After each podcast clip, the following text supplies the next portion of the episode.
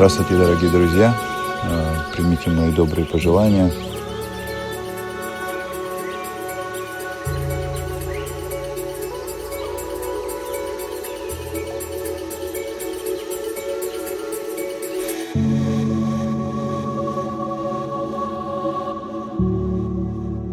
Давайте поговорим о принципах. Я думаю, что если мы озвучим принципы, то мы сможем эти принципы применить и в конкретной ситуации.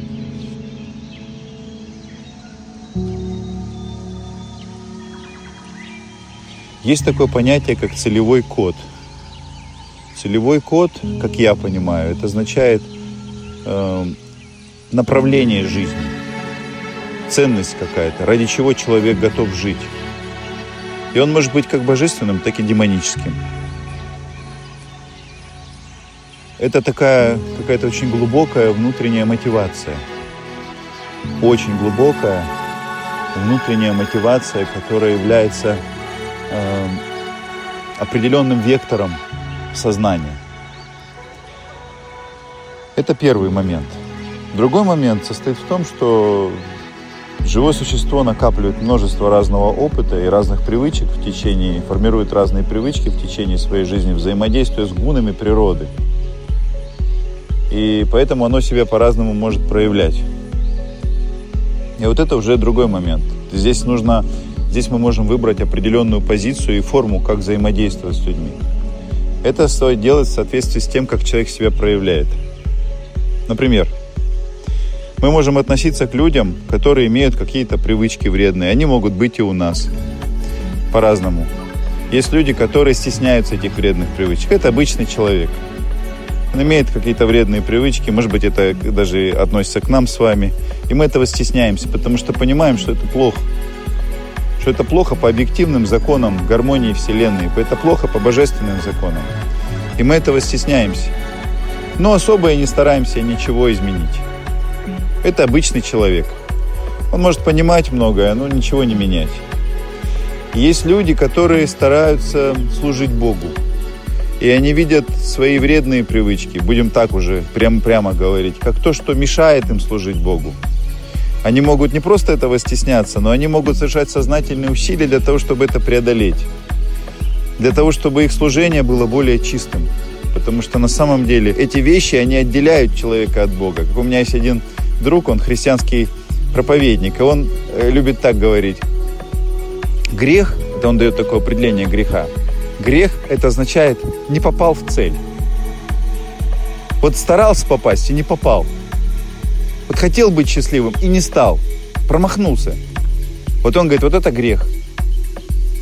То есть грех это означает ну, такая вот как бы определенная обусловленность, которая была сформирована нашим прошлым.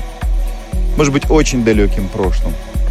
И человек может видеть и знать эту обусловленность, но при этом быть достаточно чистым в сердце своем и понимать, что на самом деле все эти вещи, они отделяют его от Бога. А кто-то может совершать сознательные усилия, чтобы преодолевать их в себе. И даже думать так, э, что Господи, да когда же я перестану вообще порочить это светлое имя человека? На меня же люди смотрят. Вот в Бхагавадгите Господь говорит, что к таким людям следует относиться как к святым. Если человек совершает даже самые негативные поступки, но при этом продолжает заниматься преданным служением мне, ты должен, Арджуна, относиться к нему как к святому. Ибо он скоро исправится. Ибо он на верном пути. Сама по себе мотивация и действия в соответствии с этой мотивацией, они очистят его. То есть его очистит Господь, потому что он будет стремиться к Нему, и Господь будет участвовать в его жизни.